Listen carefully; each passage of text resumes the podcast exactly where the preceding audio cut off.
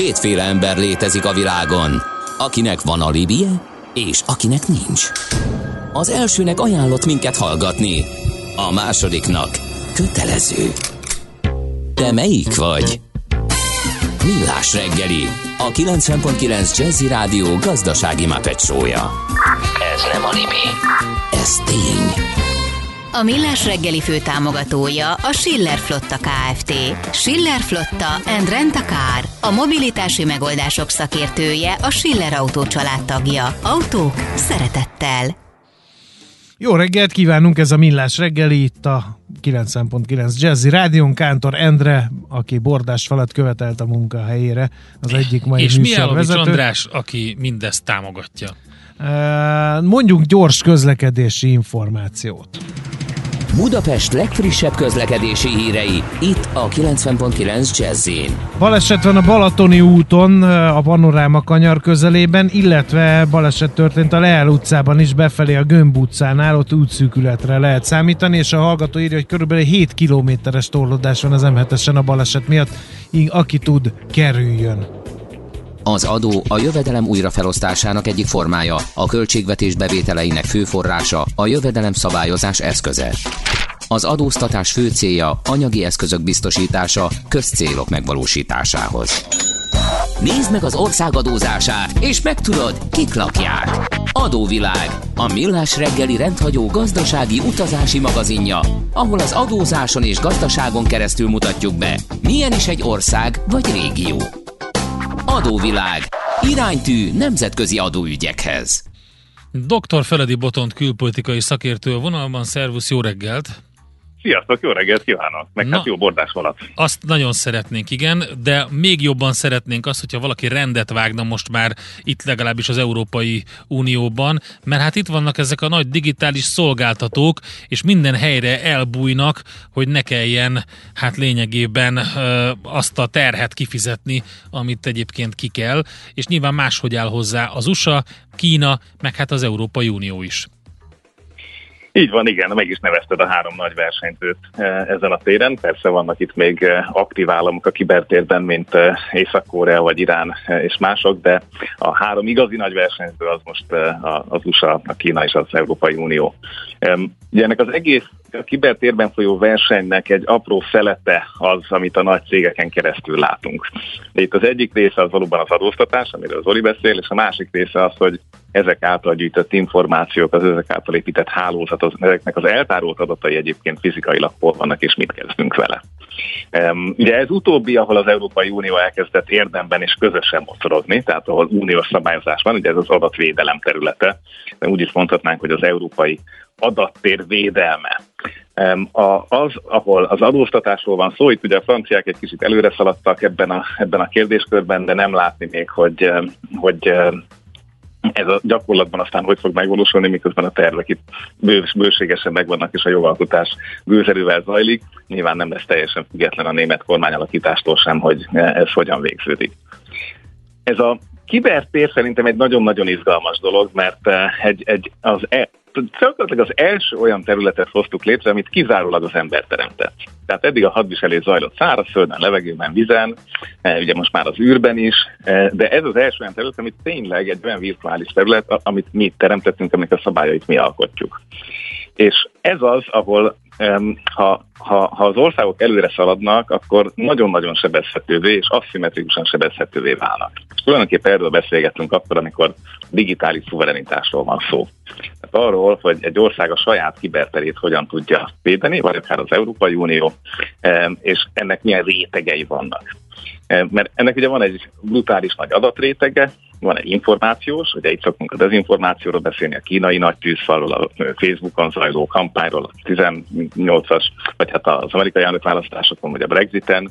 Tehát van, van ez a réteg, és akkor erre jön még rá az a teljes fizikai réteg, ami az áramszolgáltatótól kezdve turbinákon át ki tudja mennyi mindent üzemeltet lát. Hát a stratégiai fontosságú létesítmények. Így van, tehát a kritikus infrastruktúrát üzemeltető, teljes, teljes online, vagy hát internetre köthető, vagy internetről manipulálható eszközök teljes tára. Úgyhogy tehát gondolkozom, hogy mi lenne a jó hasonlat erre, és nem jutott jobb eszembe, mint hogy képzeljük el, hogy egy repülőgépre feldobjuk egy háború idején a, a teljes áramellátás irányítását, és ez a repülőgép fegyverek nélkül random pályán repül a föld körül. Uh-huh. Tehát valahogy, valahogy így kell elképzelni ezt a, ezt a sebezhetőséget, hogy tényleg van egy ilyen brutálisan kockázatos területe a, a fejlett társadalmaknak, és látjuk, hogy ezekben rengeteg előre tolt művelet. Hát, de Botond, egy átlagember nem, tehát szerintem el sem tudja ezt képzelni, így álnaív kérdést teszek fel, tényleg olyan veszélyes? Mert láttunk már erről amerikai dokumentumfilmet, hogy az oroszok hogy avatkoztak be az amerikai elnökválasztásba, milyen fantomszervezeteket hoznak létre és működtetnek, és akkor nem tudom én, megakadályoztak filmbemutatót az észak-koreai hekkerek, megtámadtak ismeretlen ország hekkerei, de valószínűleg valamelyik arab ország, Irán hekkerei gyanítják a háttérben, kaszinóvállalkozás, de hát ezektől nem dől össze a világ. Um, nagyon jó a kérdés, még ha is. Um, a világ, ha, ha, ha úgy akarja valaki, vagy csak félre számolja, akkor ugyanúgy összedőlhet, mint a Dr. Strange Last című filmben az atombombától. Tehát, hogy ettől, ettől tényleg karnyújtásra vagyunk, mert hogy tehát Norvégiában sikeresen leállították, egyébként valószínűleg nem politikai támadás, hanem egyszerű zsaroló szoftverrel a vízműellátást. Tehát volt, hogy egyszerűen a, a norvég települések 80%-án nem folyik a víz. Ugye gondoljunk vissza arra, amikor a e, egyik legnagyobb kargóhajó céget, a Maersket állították le több mint egy hétig. Egyébként ez ugye az orosz Ukrajnából kiszabadult e, vírus volt. Tehát amikor nem mennek a konténerhajók, tehát nem egy darab szorul be a Suezi csatornán, hanem globálisan. E, egyszerűen nincs meg a nyilvántartás, hogy ki mit pakolt föl, és ott állnak egy hétig a kamionok a kikötőkben. Na, akkor viszont, akkor egy kicsit átfogalmazom, ezek elég ijesztőek, ugye a, a olajszállító cégnek a hekkelése lehetne ilyen példákat. De ezek véletlen sikerek, vagy tök tudatos támadások. Mert az azért nem mindegy, hogy hát egyszer-egyszer egy hackernek sikerül valami, az bejárja a világ sajtót, elkezdünk rettegni, de közben pedig lehet, hogy ezek véletlenek, mert éppen valami kis ajtó nyitva marad. De tudatosan előre eltervezetten volt rá példa, hogy ezeket, hogy ilyen és ehhez hasonló fennakadásokat okoztak? Abszolút, tehát a, a kibertében, e, főleg tőlünk keletebbre összeér a politikai szándék és a bűnözői világ. Úgy is mondhatjuk, hogy e, kapnak egy e, zöld fényt azok, akik segítenek egyébként az alkalmi kormányzati támadásokban is. Amikor a Novicsok ügyet próbálták kivizsgálni a hollandiai székhelyű biológiai fegyverekkel foglalkozó kutatóközpontban, persze elég súlyos hacker támadást kapott az intézmény. Tehát, hogy ugyanezek a hackerek lehet, hogy másnap egy zsaroló vírust küldtek el azokra a holland iskolákra, akik aztán szeptember 1-én több mint egy 30 álló iskolai hálózat nem tudott megnyitni, mert tudták, hogy ha szeptember 1-én állítják le a rendszert, biztos kifizetik azt a néhány bitcoint. Tehát, hogy, hogy ilyen szempontból a tudatosság az, az nagyon emelkedik, és akkor itt van ez a bizonyos SolarWinds nevű támadás, amiről szerintem nem beszélünk eleget, főleg Magyarországon nem látom, uh-huh. hogy ennek a, a, a, a lényegi és érdemi súlyát felmérnénk. Ez alig, hanem majd így a történelmkönyvekben egyébként benne lesz. Ez, ez ugye egy olyan szolgáltató ellen intézett támadás volt, ami rengeteg más nagy céget segít biztonságtechnikában, online biztonságban, és úgy tűnik, hogy ebbe bele tudtak mászni szereplők.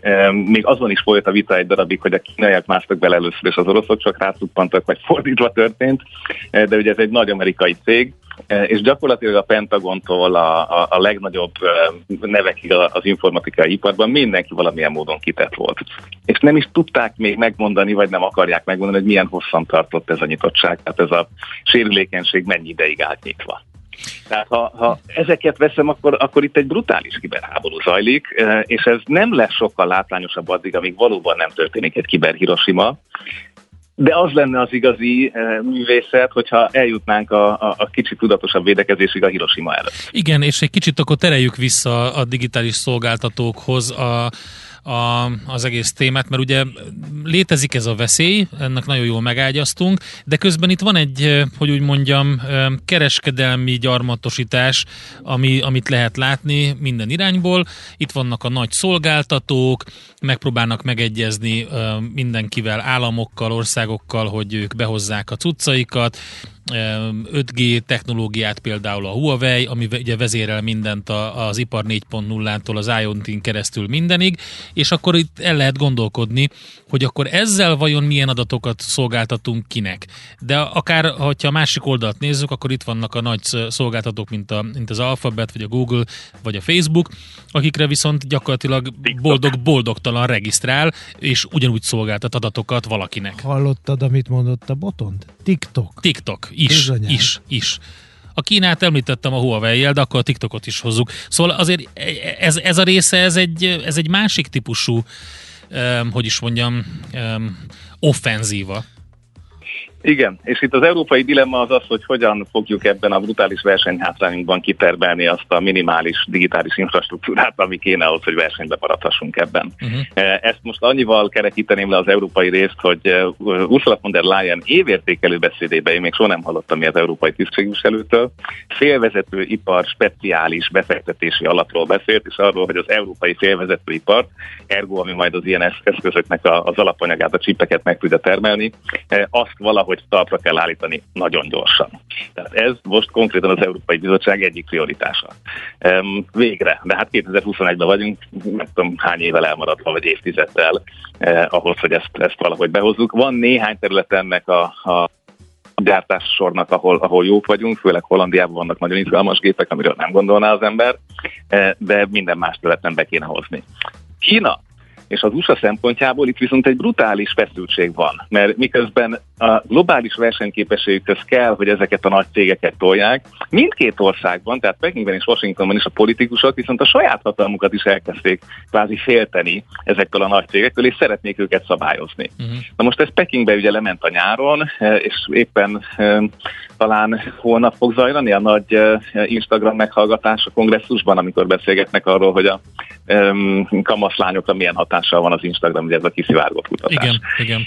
Um, tehát, hogy, hogy e, ezt a dilemmát, ugye sajnos az Uniónak még nincs ilyen dilemmája, hogy mit csináljunk ezzel a brutális nagy európai szolgáltatóval, mert még nincs is ilyen, de ez a két másik versenytársunknál ez egy nagyon komoly politikai feszültség forrásává vált az elmúlt két-három évben, hogy szabályozzuk őket a saját hatalmunk megtartása érdekében, vagy hagyjuk őket szabadon grasszálni a globális befolyás megtartása érdekében.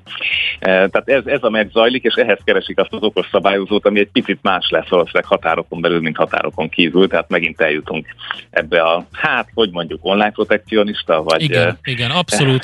Igen, de ez, ez talán az egyetlen út, amit ilyen szempontból be lehet járni, valamilyen protekcionizmus. Hát izgi. Ami meg még engem elgondolkodtatott, az az, hogy ugye annyit mindentől függ Európa az Egyesült Államokba, és ha már ugye említetted a hagyományos hadviselést, hát egy szövetségi rendszerbe tartozunk, csak pont a kibertérben ez nem biztos, hogy jó ez a szövetség. És erről is hát nagyon keveset úgy, beszélünk, igen. hogy amerikai igen. barátaink csinálnak csúnya dolgokat európai idézőjelbe tett szövetségeseikkel európaiakkal szemben, és az európaiak kontójára meg egymással kihasználva az európaiak nem, időnként nem fényes kapcsolat. Tehát abszolút. Tehát itt azt hiszem a kibertérben máshogy működik ez a dolog, és erről érdemes lenne beszélgetni, de azt talán majd egy másik rovatban megtehetjük, vagy Jó. itt is megkérdezzük. Oké, okay. Szavad, szabadon fogunk. Köszönjük szépen, Botond! Köszönjük! Köszönöm szépen, jó hetet, sziasztok!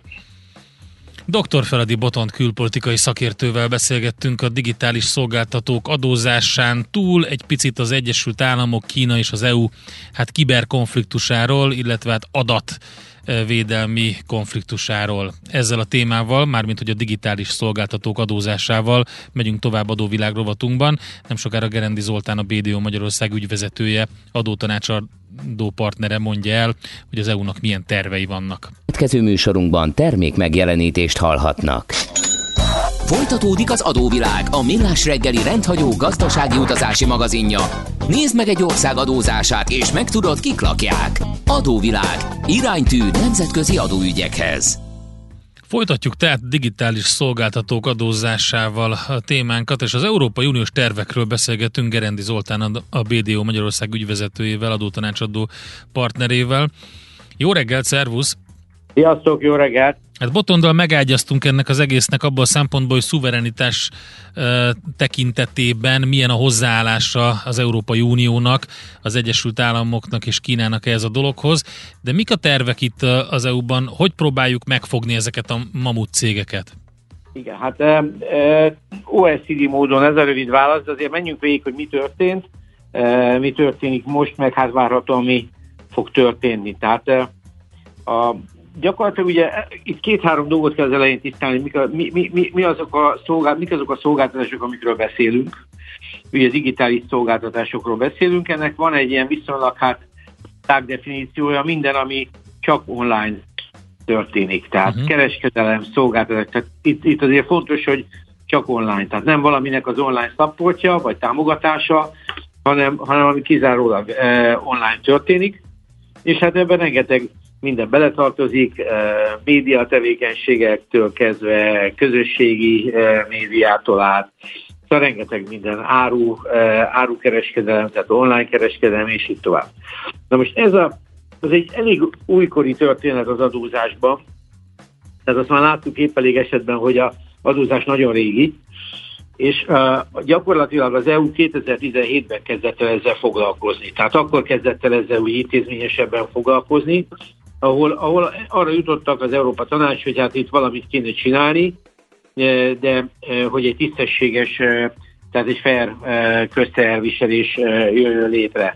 18-ban már két EU javaslat is készült, egyrészt egy ilyen adóreform, TAO reform arra, hogy ott adózzanak a, ezek a cégek, ahol, ahol ténylegesen felhasználó kapcsolatuk van, tehát ahol értékesítenek, illetve legyen egy olyan átmeneti adó a nem adóztatott tevékenységekre, mert sok ország ezeket a tevékenységeket még a definíció alapján is ismerte. Ugye hát itt az, az a nehéz, hogy, hogy ezek a cégek nem települnek le, de az ott országban bevételeket érnek el, és a klasszikus adózási definíció szerint nincsen telephelyük, tehát elvileg a jövedelem adózásuk nem lenne meg. Az ÁFA oldala viszonylag jobban megoldott, mert ott egy bizonyos forgalom fölött be kell regisztrálni, és ennek mennie kell. Tehát ez az áfa az úgymond indirekt adózási oldala ennek a kérdésnek sokkal világosabb. Amiről most beszélünk azért az meg a jövedelemadózási.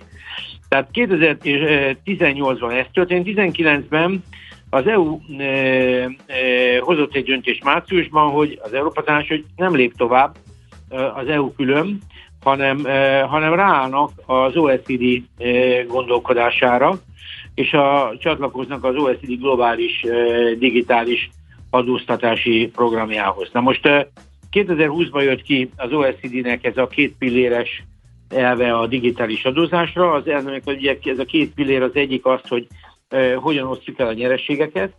Tehát ott itt az OECD javaslat az, hogy ha egy adott országban, ha, ha egy cég globálisan több mint 20 milliárd euró árbevételt ér el, és a nyeressége nagyobb, mint 10% adózás előtt, és az adott országban több mint 1 millió eurót ér el, akkor ez az ország, ez, ez a társaság az adott országban elért forgalma alapján bevonható az ottani a társasági adóztatás alá, tehát gyakorlatilag ilyen kvázi telephelyként működhethető.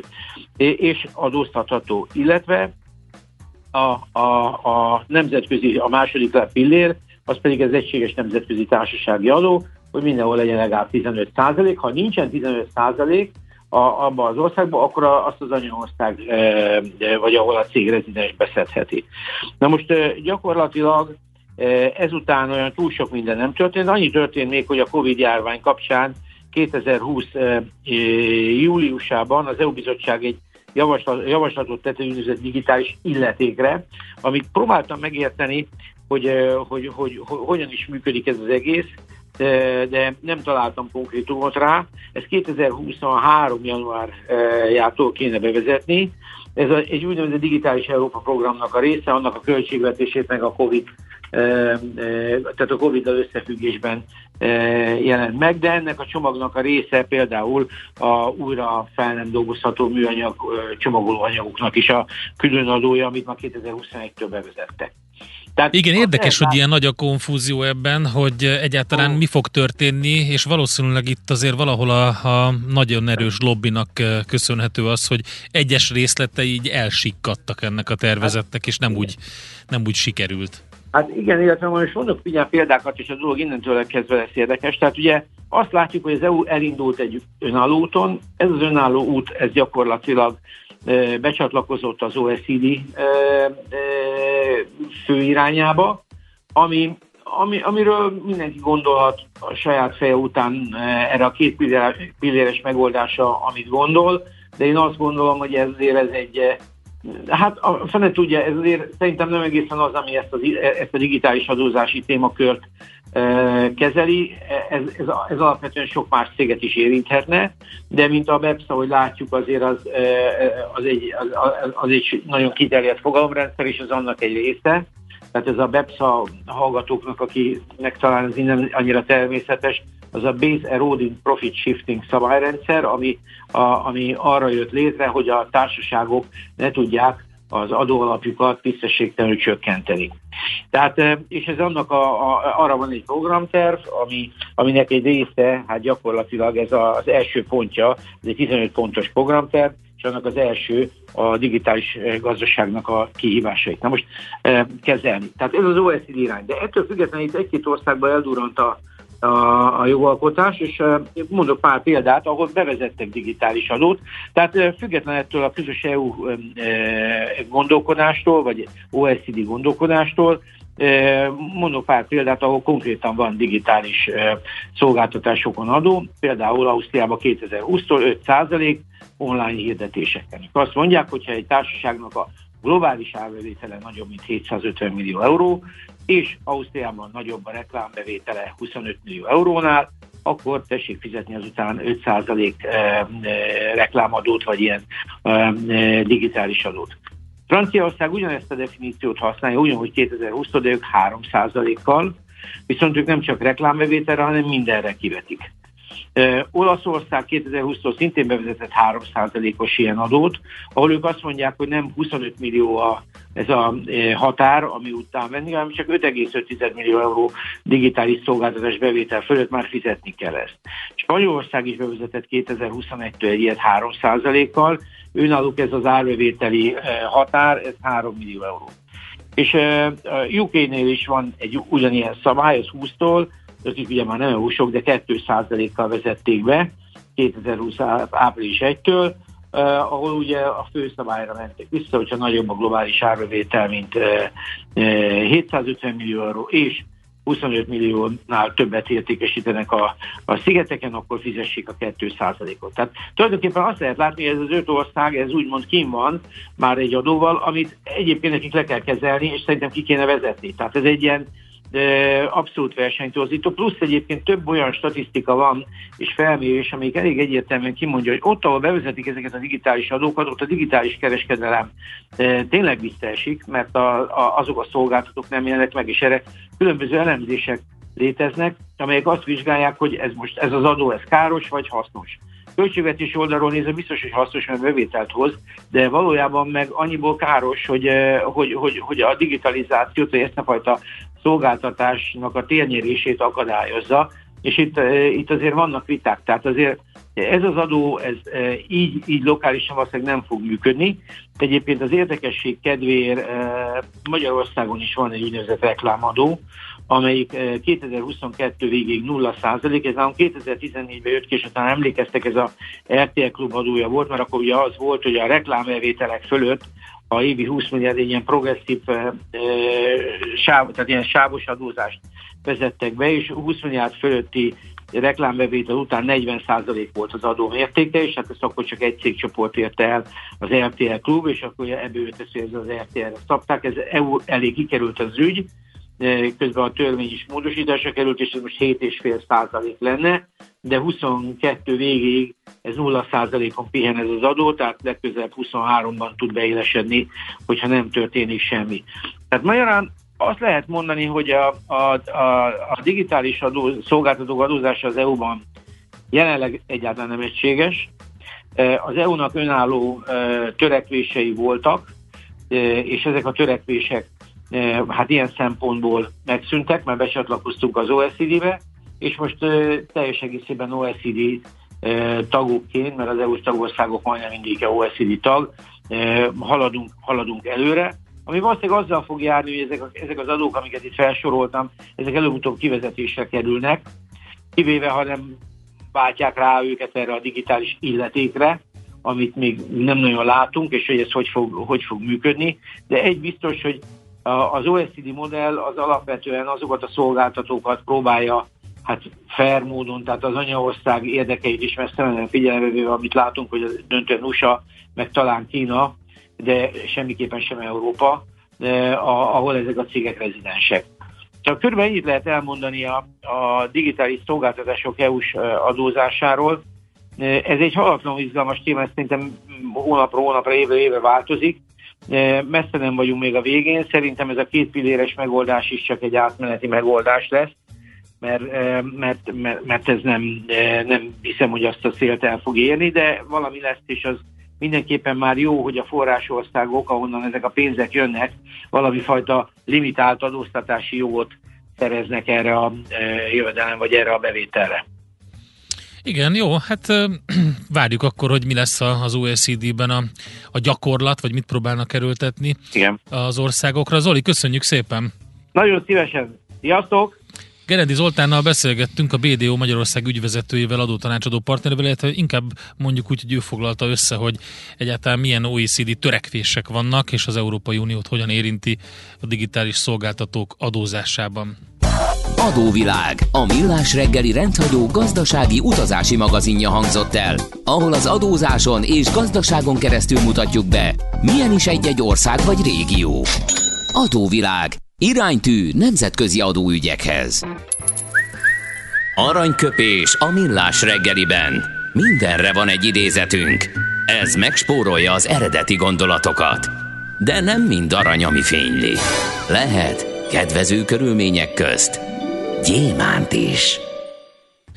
Hát a nagy nevettető, az egyik nagy nevettető Buster Keaton nek van, vagy lenne a születésnap 1895. október 4-én született, ugyanis néma filmszínész, filmrendező és természetesen amerikai illetőségű tőle választottunk aranyköpés. Megdöbbentő, hogy 1966-ban hunyt el a nagy néma filmes Buster Keaton, szóval, hogy ő azért már bőven láthatta a Beatles-t, a Rolling Stones-t, többek között. Nagyon érdekes. Igen.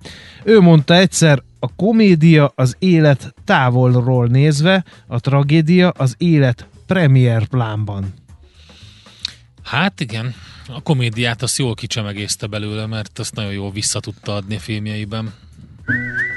Aranyköpés hangzott el a millás reggeliben.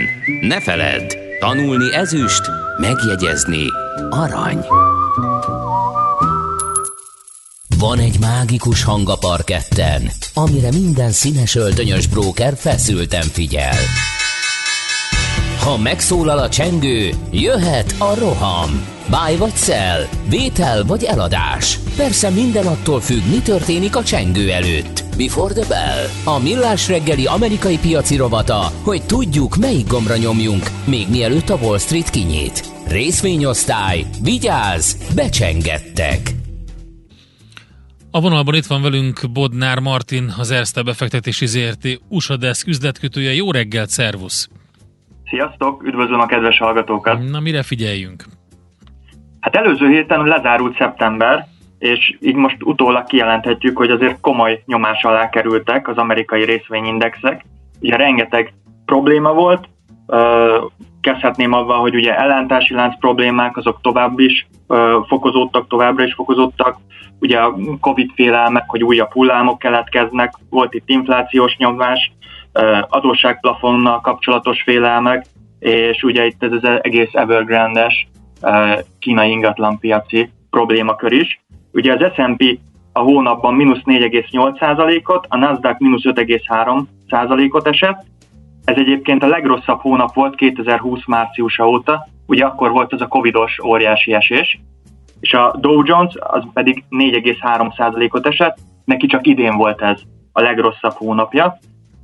A Goldman Sachs befektetési bank által követett hedge fundok, tehát ezeket úgymond nagy befektetők, egyébként nem adnak el papírokat olyan nagy mértékben, tehát hogy mérsékelten eladók a piacon, és az ETF, tehát ezek a tőzsdén kereskedett befektetési alapokból is alacsony a tőke kiáramlás, tehát arra lehet következtetni, hogy itt retail kisbefektetők szálltak ki ö, többen a kedvenc spekulatív papírjaikból. Egyébként van egy érdekes ö, ilyen sztori is most a piacon, hogy ö, van egy trader, aki egy nagyon masszív opciós hedge, ilyen fedezeti pozíciót nyitott a portfóliójára, hogy megvédje. Abban az esetben, hogyha az S&P akár 20%-ot is esne, akkor ezt tudja korrigálni, tehát hogy visszahozni a portfólióját. Egyébként ez 45.300 darab put spread kolár, ami 94 millió dollárba kerül, tehát hogyha ezt megveszi ugye az ember, és egyébként ez egy olyan portfóliót hivatott fedezni, ami 2,9 milliárd dolláros részvénykitettséggel rendelkezik, tehát hogy egy elég nagy dologról beszélhetünk. December 31-i lejáratú ennek a stratégiának a, az ideje, tehát hogy konkrétan ez a trader a negyedik negyedévben készül akár egy 20%-os S&P esésre is. Oké, okay, uh, tehát a szeptember az borzasztó hónap volt, de hát mit vetít nekünk előre az október? Igen, uh, ugye itt a héten Egyébként, amire a nyitást várhatjuk, az az, hogy itt a Tesla, ugye itt az elektromos autógyártónak a részvényei elég pozitívban várhatják itt a hétfői kereskedés, mert ugye kijöttek viszont a hétvégén a számok a Teslával kapcsolatban, hogy mit sikerült leszállítani. És szombaton bejelentették, hogy 241.300 darab autót értékesítettek a 220.900-zal szemben, ez 9,2%-kal több, mint az elemzői várakozás. Év, szinten 70%-os növekedés, és Q2-be is, tehát előző negyedévben is rekord volt, ott 201.250, tehát még azt is sikerült megdönteni. Ez annak volt köszönhető egyébként, hogy nagyon jól fogytak, itt a olcsóbb, úgymond, tehát hogy a, a megfizethetőbb modellek, itt a Model 3 és az Y, egyébként 96%-át adta az egész, az összes eladásnak ez a két modell, azt kell tudni egyébként a Model Y-ról, hogy az Amerikában 54 ezer dollárról indul, a Model 3 az pedig 40 ezer dollárral indul. Tehát, hogy itt a megfizethetőbb is, tehát, hogy azért ezek a prémium uh, autók. Így is. Az elemzőek egyébként a chip hiány miatt, hogy ilyen számokat tud hozni a Tesla, továbbra is nagyon-nagyon pozitívak uh, a, te- a céggel kapcsolatosan, és azt is érdemes kiemelni, hogy nem Európába fogy nagyon a Tesla, hanem USA-ba és Kínában tehát ott az, azok a nagy felvásárló piacai a cégnek. Pénteki záróára egyébként 775.22 dollár volt, tehát kevesebb, mint 10% pluszba van idén, ami azt jelenti, hogy azért most nincsen annyira széthúzva, mint az eddigi évek során folyamatosan a Tesla. Kínai társai is egyébként ö, követik, ugye itt érdemes kiemelni Xpeng, Li Auto, Nio-t, ö, ők mind szépen ö, növekednek, itt egyébként azért egy tizedét tudják a Tesla autó eladásainak hozni. Az Xpeng például ebben a negyed évben 25.660 autót értékesített, és a Li autó és a NIO is hasonló számokat produkált, viszont az Xpengnél láthatjuk a legnagyobb növekedést év per év alapon, ott 199%-os növekedést látunk az autóértékesítésekben. Úgyhogy igazából uh, mindenki, tehát hogy nagyon jól fogynak világszinten ezek az elektromos autók. És akkor egyébként így, mint megkoronázása az egésznek, nem tudom, hogy hallottatok esetleg a Rivianról, egy elég mhm. híres autógyártóról, ugye ő is most adta be, elkezdte egyébként a tőzsdei bevezetéshez elindítani a folyamatokat. Rivianról azt kell tudni egyébként, hogy itt az Amazon és a Ford támogatja, ő egy elektromos autógyártó lesz, már 10,5 milliárd dollárt belepumpáltak ebbe a cégbe, és a Nasdaqon lesz kereskedve, uh, Rivin ticker kód alatt uh, lesz kereskedve, és elérheti a 80 milliárdos piaci kapitalizációt, uh, ami azt jelenti, hogy az egyik legnagyobb IPO lesz. Mikor van az IPO? November 25 körül, uh-huh. de mhm. még pontos időpont nincsen. Azt mondják, hogy november 25-ére, hogyha ugye a tőzsdefelügyelet nem szól közbe, akkor el is indulhat a kereskedés. Ugye Egyébként... a Rivian az nem, tehát az amerikai. Igen, igen. Tehát nem kínai, mert kínaiakról beszéltél korábban, csak hogy akkor visszakanyarodunk a Tesla az elején, tehát a Rivian az egy amerikai gyár. Igen, igen, ez egy amerikai gyár. Egyébként lehet, hogy Kínába is fog majd eladni elég sok autót. Tehát, és a, azt hiszem a fő modellek az amerikai piacra vannak kitalálva, kimondottan ezt a, ezeket az ilyen, ilyen kis tehergépjárművek, ilyen nagy ilyen trákkokat csinálnak elektromosan, meg, meg terepjárókat, tehát az amerikai piac van fókuszban. Pontosan két modellje van egyébként, amire már több ezer megrendelés van Amerikából. Itt csak a későbbiekbe gondolkodnak, ugye ugyanúgy, mint a Tesla is, hogy elkezd majd gondolkodni azáltal, hogy hogy tud majd ö, bővülni egyre jobban. Tehát, hogy ö, ezt látjuk már csak ugye rengeteg kommunikációból a Riviannál is, hogy nem biztos, hogy itt megállnak, mert ugye készül most már a második gyár, azt tervezik majd, hogy ugye hova fogják tenni a második gyárat. És ugye itt azt mondják sokan ugye, hogy a Teslának így a legkomolyabb ellenfele lehet, tehát hogy hasonló piacokon is tervez majd megjelenni. Jelen pillanatban először igen Amerikába fog megjelenni, úgyhogy itt tovább folytatódhat majd a Elon Musk és Jeff Bezos által a Twitter háború, mert ugye ezen a fronton is fognak találkozni. Oké, okay. tehát elektromos autók, ezekre figyeljünk, és jókat mondta itt a Tesla-val kezdted, Xpeng, NIO és a Rivian IPO, ami majd valamikor novemberben jön. Szuper, Martin, köszönjük szépen, jó munkát nektek, jó kereskedést! Köszönöm, sziasztok! Bodnár Martinnal beszélgettünk az Erste befektetési ZRT USA Desk üzletkötőjével. Minden attól függ, mi történik a csengő előtt. Before the Bell. A millás reggeli amerikai piaci rovata hangzott el. Mi meg megyünk tovább itt a Millás reggeliben, mégpedig Czoller híreivel, információival, aztán a következő blogban Mihálovics gazdával kezdjük az órát, és utána pedig tőzsdét nyitunk, majd Euréka élmény rovatunkban itt lesz velünk a stúdióban dr. Frey Zsolt, az ELTE Asztrofizikai és űrtudományi centrum igazgatója. E, igen, így van, űrcentrumot alapított az ELTE. Erről fogunk beszélgetni vele, hogy mi ez. E, hát e, érdekes asztrofizikai, csillagászati és asztrokémiai kutatásokat fognak többek között végezni. Hé, hey, te mit nézel? Nem tudtad? A Millás reggelit nem csak hallgatni, nézni is lehet. millásreggeli.hu Nézzünk, mint a moziban!